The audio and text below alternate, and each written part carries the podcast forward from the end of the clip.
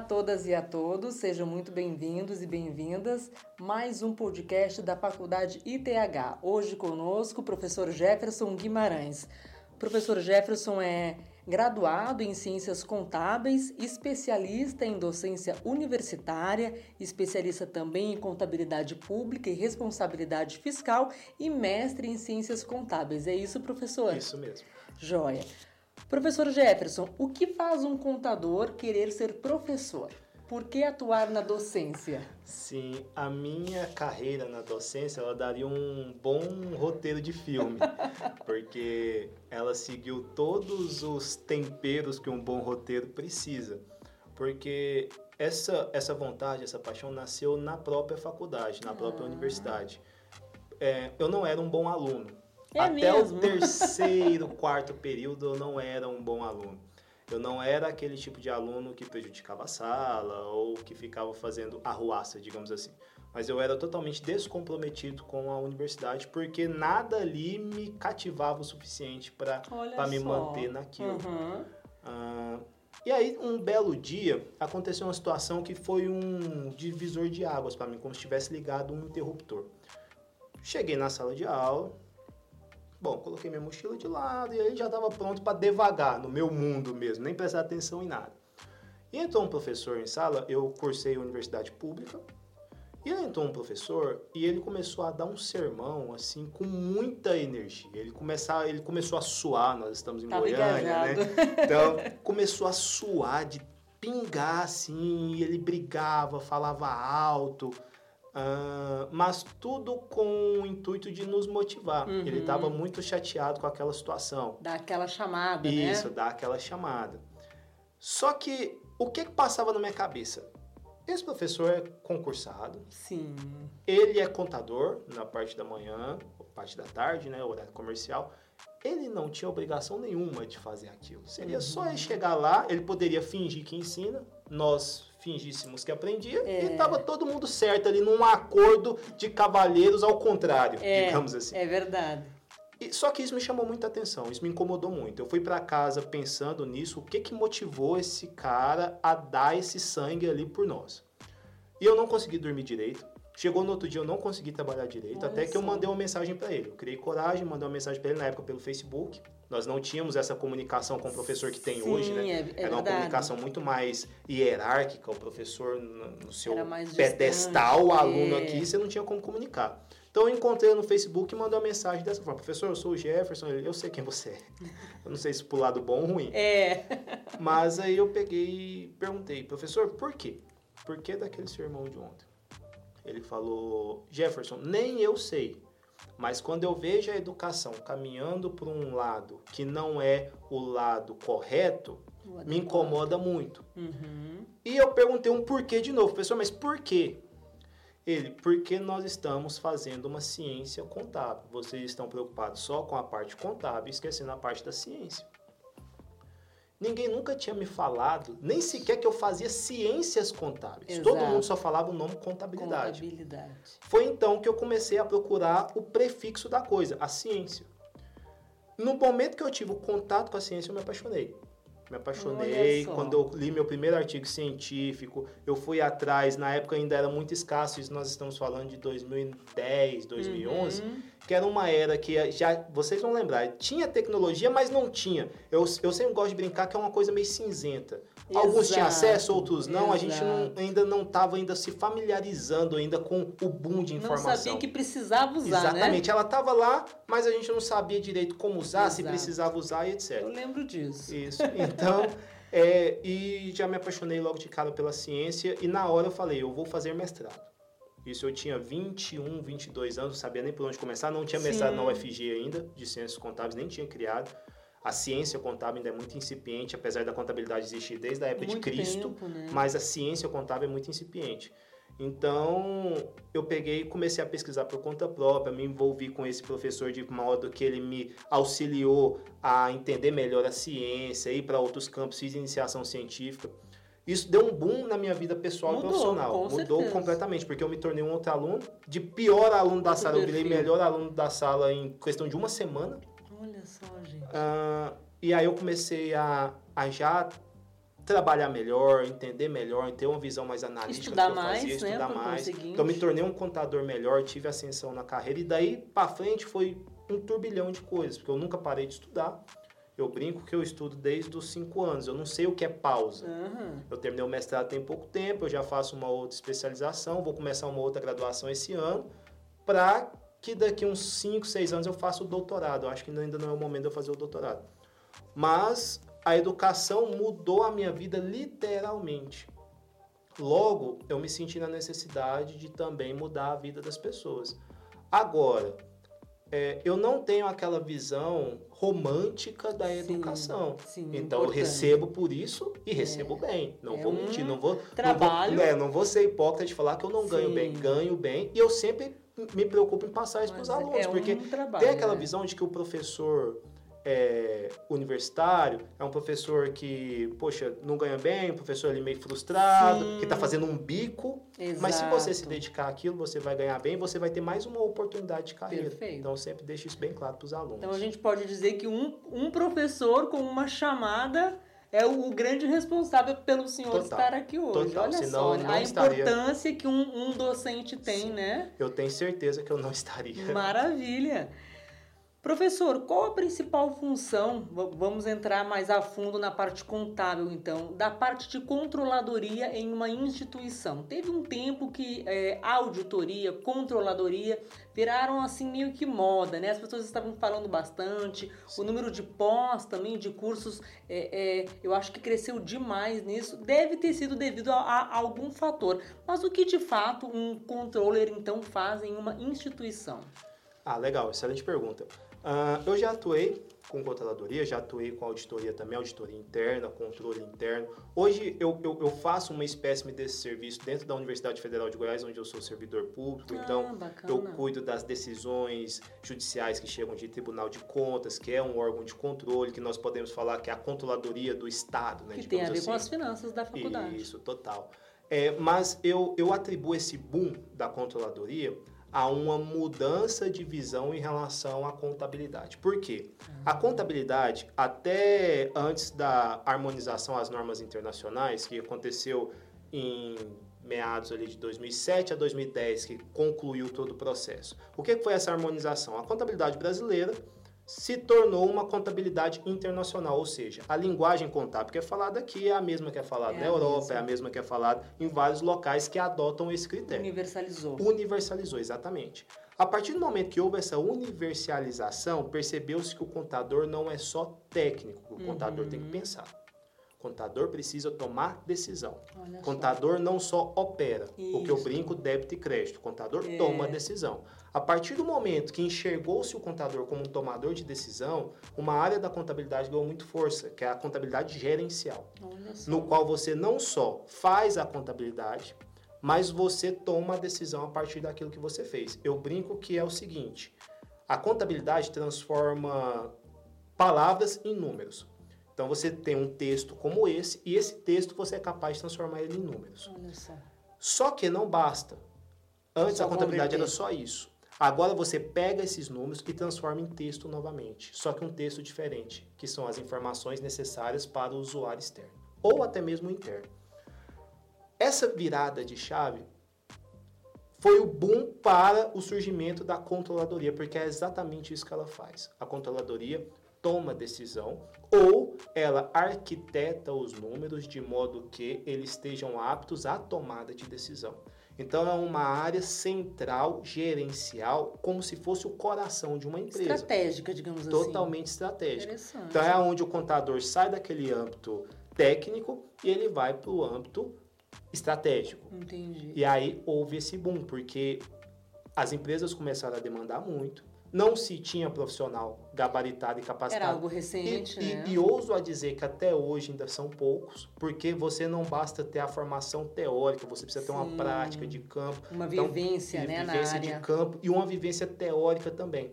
Essa questão teoria e Dominar as prática, leis, né, professor? isso. Essa questão teoria e prática, ela por muito tempo ela caminhou meio lados opostos. Uhum. A controladoria é uma das áreas que nos exige juntar novamente. Então, tanto a academia, que é onde nós estamos aqui, o ambiente Sim. acadêmico, quanto o ambiente profissional, eles se entrelaçam e formam essa nova área que é a controladoria, assim como a auditoria também. Na era das letras a gente também tinha essa coisa do teórico com o prático, Isso. até que a linguística vem para unir isso tudo. Com certeza. Professor, a gente está na pandemia ainda, né? A- a- algumas pessoas costumam dizer quando tinha pandemia. Olha, vale lembrar que segundo os órgãos aí, né, oficiais de saúde, nós ainda estamos, é, estamos é, fora do, do, do boom, digamos assim, né? Fora do, do período aquele de contaminação em massa, mas ainda estamos vivendo a pandemia. O senhor acha que a pandemia da Covid-19 potencializou, fortaleceu demandas de auditoria dentro das empresas? Eu pergunto isso com base em alguns escândalos que a gente viu em rede nacional, enfim, nos veículos de comunicação, de algumas entidades de saúde, algumas empresas, planos, né, em que infelizmente né, usaram desse de- desse momento, né, que foi mundial de então saúde pública, acho que podemos falar assim, e aí superfaturaram, né, a, a remédios ou inventaram coisas ou até espalharam fake news. Então, pensando em empresas que têm que prestar contas, o senhor acha, que com a pandemia isso foi um novo boom para expandir? Olha, a auditoria serve para isso e tal, e foi importante? Bom, a pandemia, ela acelerou vários processos. Então, Sim, processos que já perfeito. estavam Em caminhando em andamento, eles aceleraram, então nós costumamos dizer que em torno de 10, 15 anos foram acelerados em até 4 Olha meses. só. Isso em várias áreas e com a contabilidade barra auditoria não foi diferente. Na própria saúde, né, professor? Teve que se acelerar na própria educação E também. per- perfeito. Quantos professores não ficaram para trás e não conseguiram se adaptar ao modelo híbrido Uhum. ou um modelo completamente remoto, de 100%, aula é. síncrona e etc. Então, esses processos eles foram agilizados de 10 anos por para 4 meses. Nós estávamos vivendo a quarta revolução industrial, Sim. na, na pele. A pandemia, há estudiosos que dizem que nós até pulamos a quarta revolução industrial e hoje nós vivemos a quinta, só que sem estar preparado para ela. Sim. mas estamos vivendo de qualquer forma. É. Então a pandemia ela potencializou várias situações. Então aquele pessoal que costumava fazer as coisas na coxa, colocar sujeira debaixo do tapete, Uhum. ficou cada vez mais difícil fazer isso. Porque Exato. você não tem só o Tribunal da Justiça comum, você tem o próprio Tribunal da Internet. É. Você tem vários tribunais agora. É. Então, ou seja, é um grande escândalo, e nós podemos falar porque é público, É, claro. é o da Prevent Senior, por Prevent exemplo. Senior. O da Prevent Senior é um escândalo que ele nos ensina muita coisa. Porque muita coisa acontecia Sim. já há bastante tempo, como que ninguém viu? Primeira É. pergunta. Segunda, até que ponto os tribunais digitais, digamos assim, são importantes? Porque É. se não fosse a exposição pública, A visibilidade. a visibilidade do caso, Perfeito, talvez não é. aconteceria nada, porque nós já tivemos casos semelhantes em várias outras empresas, de Nossa. vários outros setores. Mas o caso da Prevent Senior, ele é, ele é clássico, por quê? Porque ele mostra esse poder digital. Uhum. A auditoria, ela sofre com um problema, que é o que nós chamamos de materialidade. Vou explicar com um exemplo aqui para ficar fácil para todo mundo entender. Claro. Petrobras. Petrobras em 2016 ela passou por uma série de problemas de corrupção, má gestão e etc e tal. A KPMG, que era quem fazia a auditoria da, da Petrobras na época, ela, em tese, não conseguiu detectar o que então se considerou fraude pela justiça. Bom, e aí fica aquela questão, a KPMG tinha que ter identificado ou não? Qual que é a defesa da KPMG? E eu tenho vários amigos lá. Ah, se você pega um faturamento da Petrobras que é na casa de bilhões, Sim. Você, é impossível a auditoria conseguir verificar cada nota fiscal, cada entrada, cada saída, cada diária. E uma questão arquitetada de distorção, que é o que nós chamamos, elas costumam estar nos pequenos detalhes. Sim. Então, uma nota ali de 50 mil, Nas 20 entrelinhas, mil, né? 30 mil. Isso, para um padrão de quem fatura bilhões, é muito pouco. É um troco, né? É um troco, então não tem como. Se a auditoria for verificar documento por documento, o custo da auditoria fica muito caro. E não vai acabar nunca, né, E não vai professor? acabar nunca, Meu exatamente. Deus. Então, eles usam o processo de amostragem. Esse processo de amostragem, às vezes, ele não consegue abarcar a Detectar realidade. Nós tivemos um exemplo de, a- de problemas de amostragem que foi das últimas eleições, no qual os institutos estatísticos, eles sofreram um pouco com a questão da amostragem. É. Tanto é que isso está sendo cada vez mais aprimorado. Por quê? Você entrevista 1.200, 3.000 pessoas e aquilo tem que representar o todo. Mas tem alguns fatores que, como cientista, e eu posso falar sobre isso que eu tenho artigos publicados, nós não conseguimos, conseguimos controlar todas as variáveis. Exato, variáveis. Exemplo, Eu te entrevisto agora e você fala, vou votar no candidato X. Sim. Passa duas semanas, você pode mudar de ideia. Exato. Ou talvez você não está me falando a verdade. Uhum. Tem várias situações e É. num país continental como o É nosso, Como é que uma amostragem pode representar, Representar o o, todo. número do Brasil, né? Exatamente. Então, são N situações que a pandemia escancarou. A Exato. pandemia ela veio para toda aquela sujeira que o tapete já estava recheado, ela puxou o tapete e agora a gente tem que lidar com isso. Temos que lidar com isso. Perfeito. Professor, qual a grande contribuição da tecnologia para as questões contábeis hoje? Há efetivamente na parte técnica ou mesmo é, estratégica ou, na, ou nada mudou? Bom, eu vou responder essa pergunta de uma forma meio apocalíptica, digamos assim. Tranquilo. É, saiu uma reportagem há pouco tempo, se eu não me engano, foi da revista Exame ou da revista Época, agora eu não me lembro a fonte, falando que a contabilidade estava entre os serviços que iriam acabar, graças à Nossa. tecnologia. Ah, isso gerou um burburinho muito grande Na na, classe contábil, Uhum. muita gente se sentiu ofendida. Só Contabilidade existe desde a época de antes de Cristo. Como que a contabilidade vai acabar? Essa revista é uma irresponsável, etc e tal. Eu costumo dizer que essa contabilidade que a revista narrou, quando você olha a matéria, ela já acabou faz tempo.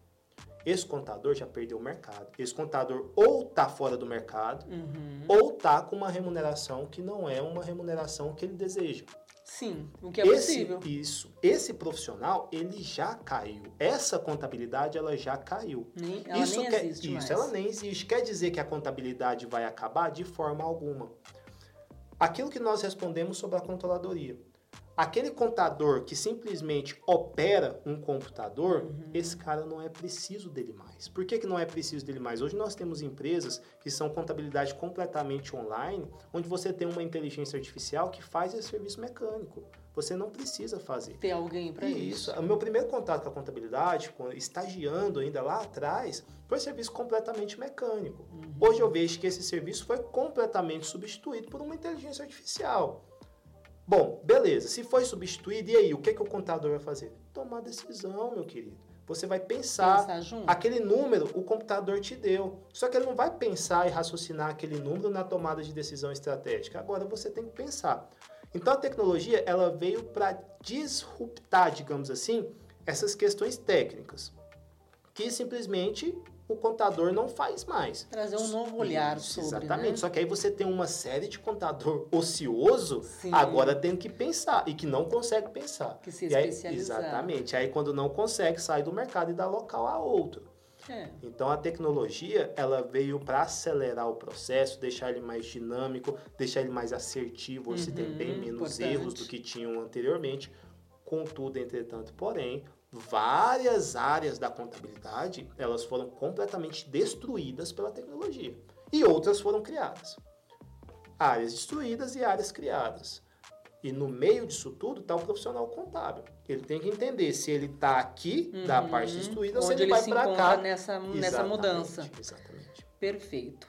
Professor, de modo geral, nós que somos sociedade, por que, que nós precisaríamos entender de contabilidade? Que diferença tem no nosso mercado, seja nós, nós professores, nós consumidores, para todas as áreas que existem? Por que as pessoas deveriam entender de contabilidade? O que isso ajuda, né? Bom, legal.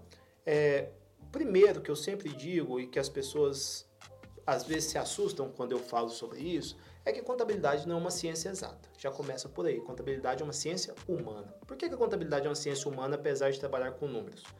Um mais um na contabilidade, na, na matemática, que é uma ciência exata, é dois. Um mais um é dois. Na contabilidade, um mais um pode ser 22, um mais um pode ser 45, um mais um pode ser 70. Depende da interpretação de quem está vendo. Tudo vai depender de interpretação. Como eu disse, a contabilidade pega palavras e ela é responsável por mensurar essas palavras. Entendi. Ela transforma textos em números. Mas para você transformar textos em números é através do que? De interpretações e estimativas. Cada um tem uma interpretação, uma estimativa, cada um tem um viés cultural, cada um tem um viés social. dependendo do seu contexto também, Exatamente. né? Exatamente. As normas, elas vêm para nos direcionar. Então, Sim. cada um Balizar. segue a norma, mas mesmo com a norma você pode ter interpretações diferentes. Todo esse cenário me faz lembrar uma frase do Buffer, que é o maior investidor de todos os tempos, que ele fala o seguinte, que a contabilidade é a linguagem universal dos negócios, assim como o inglês é a linguagem universal da comunicação. Perfeito. Então a contabilidade, ela é a linguagem universal dos negócios. Se você quiser ter um negócio, se você faz parte de um negócio, você precisa falar a língua universal. E qual é a língua universal? É a contabilidade. Desde o pequeno do pequeno do pequeno empreendedor, Micro, a pessoa que vende algo no sinal, ele lida com situações contábeis todo dia, porque ele lida com faturamento, ele lida com despesa, ele lida com custo, ele lida com situações contingentes, ele lida com uma série de fatores contábeis. Tem número em tudo. Tem número em tudo. E esse número é completamente interpretativo. Uhum, importante. A ciência social aplicada, que é o grupo que faz parte da contabilidade, é justamente explicando isso. É uma ciência aplicada à sociedade. Então, a sociedade que não tem interesse na contabilidade é uma sociedade que sofre muito financeiramente, assim como a nossa.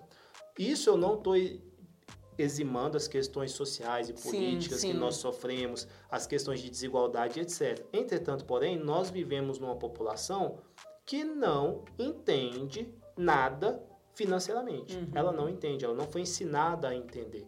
Então, se ela fosse ensinada desde o começo a ter noções financeiras, até na hora de cobrar nossos governantes, seria uma cobrança Perfeito. mais, menos, e me perdão a palavra, mas é a palavra que mais cabe, menos ignorante. Entendi. Professor, seria a minha, pró minha próxima pergunta, é sobre educação financeira.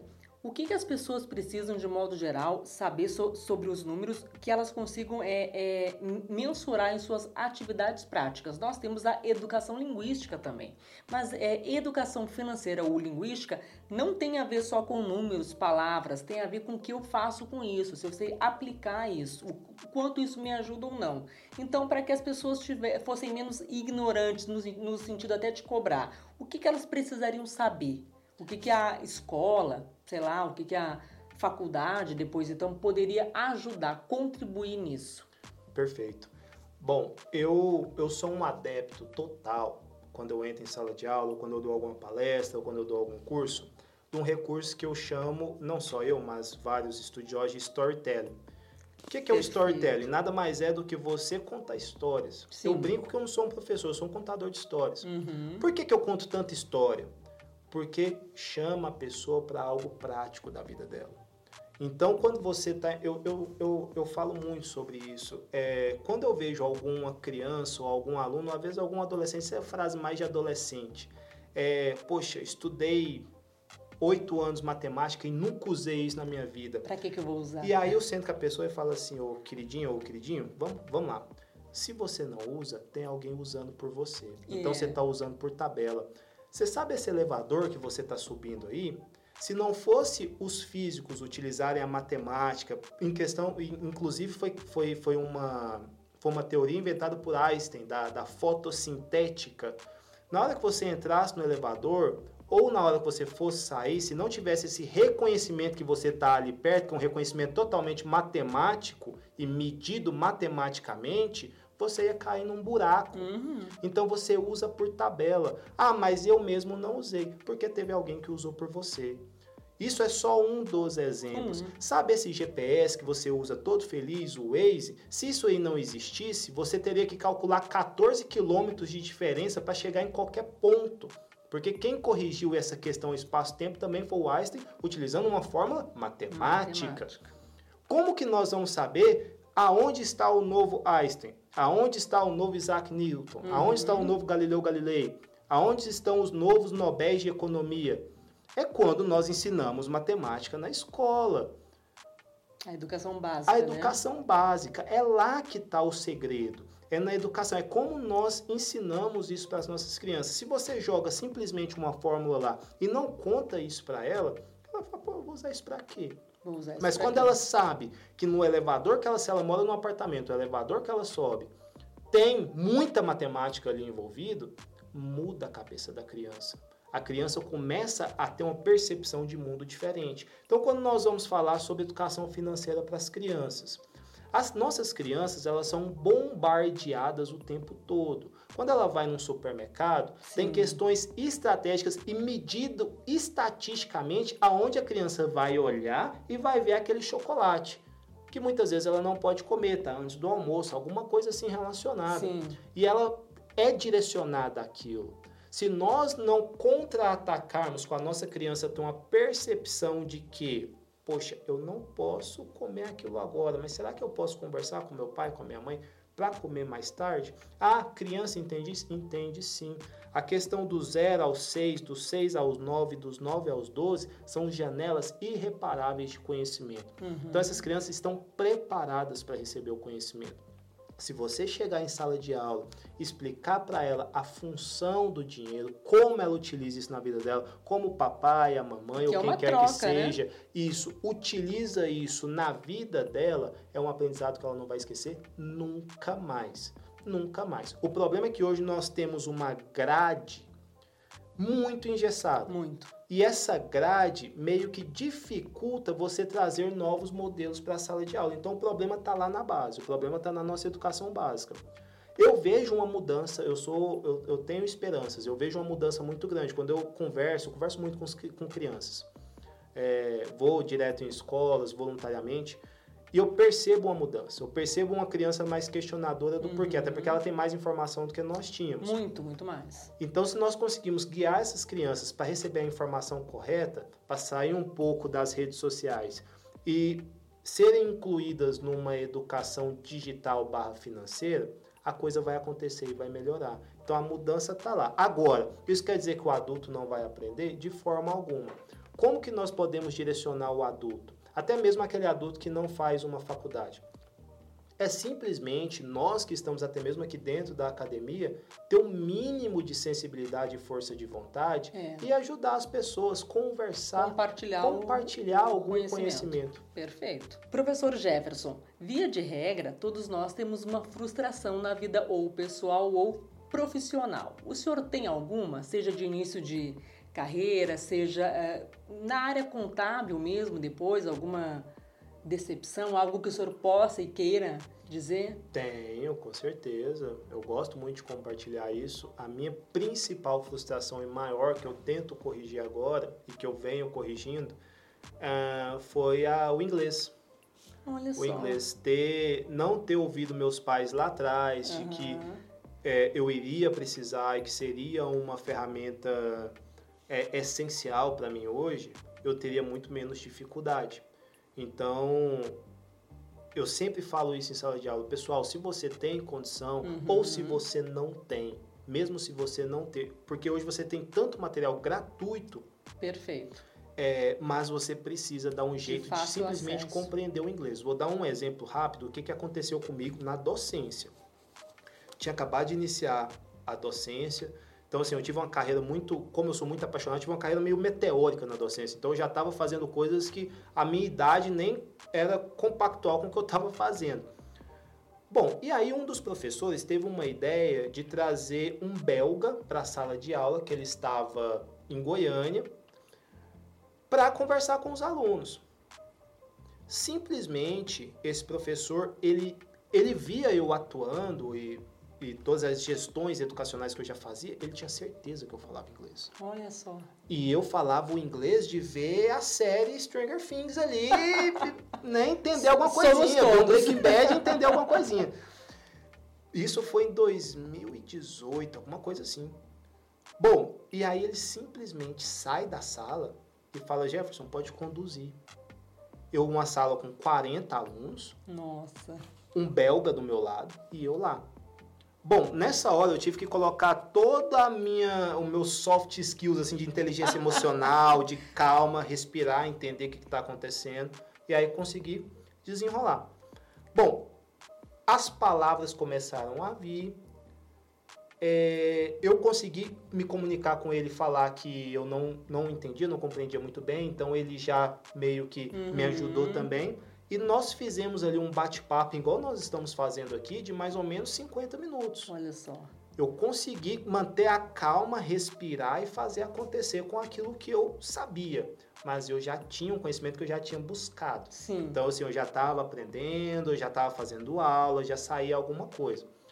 Mas Aonde que eu quero chegar com essa história? É que a oportunidade, uhum. ela chega numa hora que você não está esperando. É. E justamente essa, essa palestra, essa palestra, esse bate-papo que eu fiz com esse belga, foi muito importante na minha carreira, porque logo depois eu recebi outros convites para fazer outras coisas e etc. Até dele mesmo, nós mantemos contatos até hoje.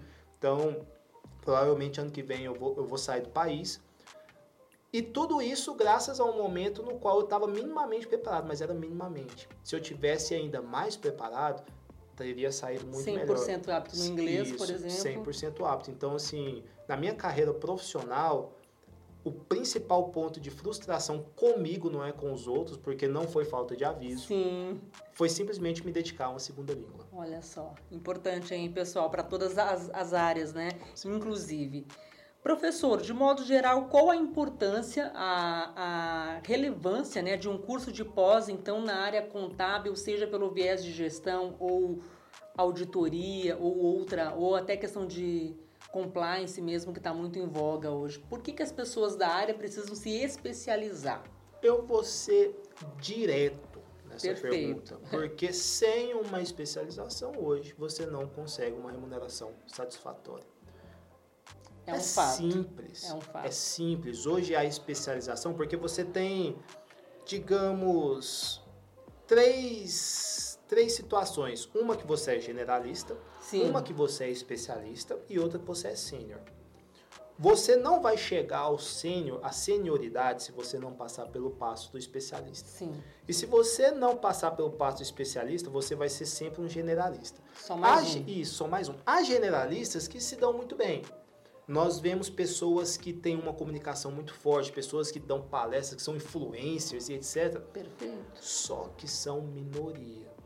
Então, o que nós vemos hoje são os nossos jovens falando questões que não fazem o menor sentido, inclusive é, estatisticamente comprovado cientificamente, que é o seguinte: poxa, para que que eu vou? E, e, eles estão no período anterior ainda, que é por que que eu vou fazer faculdade? Eu vou ser TikTok. Uhum. Quantos TikTokers de sucesso nós temos para um cemitério profissional de TikTokers sem é, sucessos? O problema é que quem faz sucesso grita muito alto, fala muito alto. Uhum. E aí fica parecendo que é comum, que é normal chegar lá, que é fácil. E não é, são é raríssimas é pessoas mundo. que é para todo mundo que tem essa comunicação, que tem essa habilidade para simplesmente desenvolver sem mesmo uma graduação. É. Nós somos seres humanos normais. Nós temos que agir dentro dessa normalidade. Qual que é essa normalidade? Seguir esse passo a passo. Graduação, pós-graduação e atingir a senioridade. Se nós não fizermos isso, nós não vamos alcançar aquilo que nós almejamos. É simples. E as pessoas hoje insistem em vender uma ideia, algumas pessoas, é. claro, né, não pode generalizar, claro. de vender uma ideia de que é fácil. Ah, faça. Nós mais vemos por aí na internet. Faça um milhão e não sei o quê. Uhum. Um que eu gosto muito seja day trade. E faça não sei quantos mil por dia. Ganhe dormindo. Ganhe dormindo. Pessoal, pelo amor de Deus. Sim. Isso existe desde que o mundo é mundo. Desde que é. o mundo é mundo, existe essas falácias. Se um ganhou, não quer dizer que você vai ganhar. A grande realidade são dos que não ganham. O problema é que os que não é. ganham não têm voz. E muitas vezes não querem falar. Agora, o que ganhou quer falar. E ele fala muito alto e atinge muitas pessoas. Até porque a gente tem exemplos, né? Por exemplo, quantos Neymars a gente tem, não é? Exatamente. E eu acho que independente da área, até futebol, é, docência, o mundo digital, o estudo ele nunca vai ser demais, né, professor? Não. Então, assim, você pode ganhar a sua grana, você pode um dia estourar, né, por questões ali de internet, de mídia, mas isso não inviabiliza que você estude, que você siga a sua, a sua vida, Exatamente. né, estudando. Professor, para a gente encerrar, qual a dica de ouro o senhor daria para quem está começando agora? Sa saiu do seu ensino médio, estava um tempo parado, fez um teste ou vocacional, ou então realmente entendeu né, que tem ou habilidade ou então paixão por, por números. O que, que as pessoas que escolheriam as ciências contábeis, é, o que, que elas poderiam ouvir como dica assim para a vida? Bom, vou dar uma dica que eu nem sei se é o que vocês estão esperando que eu diga espectadores. Sim. Isso aqui que nós estamos fazendo, podcast. Olha só, olha só, gente. Pessoal, pessoal, do fundo do meu coração, de toda a minha experiência, de tudo que eu venho vivendo na minha vida, já tenho uma carreira consolidada, graças a Deus. Uh, podcast é o segredo da comunicação. Por que, que podcast é o segredo da comunicação? E não é porque nós estamos aqui em um. Sim. Eu sempre digo isso. Porque você consegue ouvir pessoas do mesmo ramo que você Sim. de uma forma muito simples, rápida, direta, que você não conseguia. Não conseguia. E nós precisamos, quando nós estamos ingressando em uma nova área, a gente precisa de exemplo. Aquela questão que eu falei lá atrás, do contador de história. Se a gente não tiver exemplos que nos fazem familiarizar com aquilo que nós estamos fazendo, nós ficamos perdidos.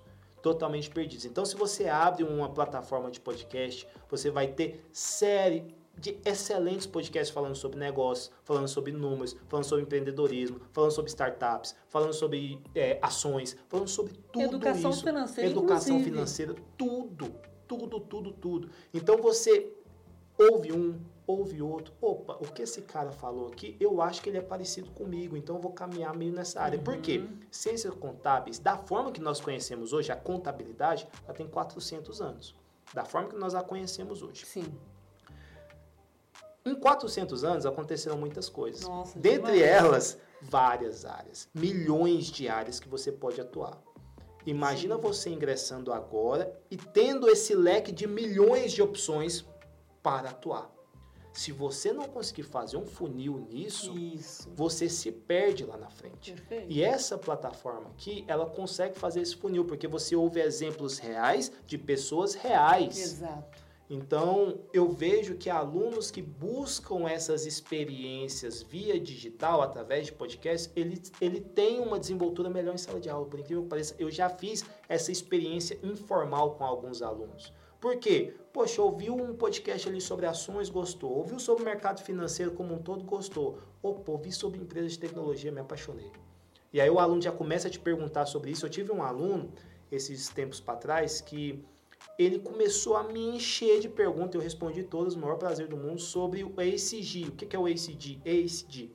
É o ESG, que nada mais é do que a governança corporativa voltada para a sustentabilidade, que está em pauta, sustentabilidade. Ele ouviu isso num podcast sobre a COP27, que foi a última que Olha teve, só. sobre o encontro no quais os governantes, temperatura e etc, Pensam aquecimento global, isso, exatamente. é. Ele ouviu um podcast sobre isso e ele se apaixonou. E ele foi se pes- pesquisar mais e viu que é uma área totalmente crescente, que paga bem, que Nossa, remunera bem. Demais. E aí a pessoa mudou Se e encontrou. se encontrou através de um podcast que ela ouviu. Sem falar que é, com isso a pessoa ouve, né, a- especialistas da área, né, pessoas da área falando sobre e eu digo mais, aprende inclu- inclusive sobre comunicação. Exatamente. Porque na, quando a gente faz faculdade, é, a- acho que uma das primeiras coisas que surge é da gente apresentar trabalho, ter que fazer comunicações, falar, né, Sim. sobre. Então, assim, no início, claro, a gente não tem todo aquele conhecimento, mas pode faltar aquele conhecimento, mas sobrar na maneira de se apresentar, de Exatamente. saber comunicar, né, Exatamente. professor? O podcast é uma democratização da comunicação. Então nós conseguimos ouvir pessoas que nós não conseguíamos É. e a partir de ouvir essas histórias nós nos inspiramos e seguimos a, a nossa própria, né? Criamos nossa própria história. Perfeito.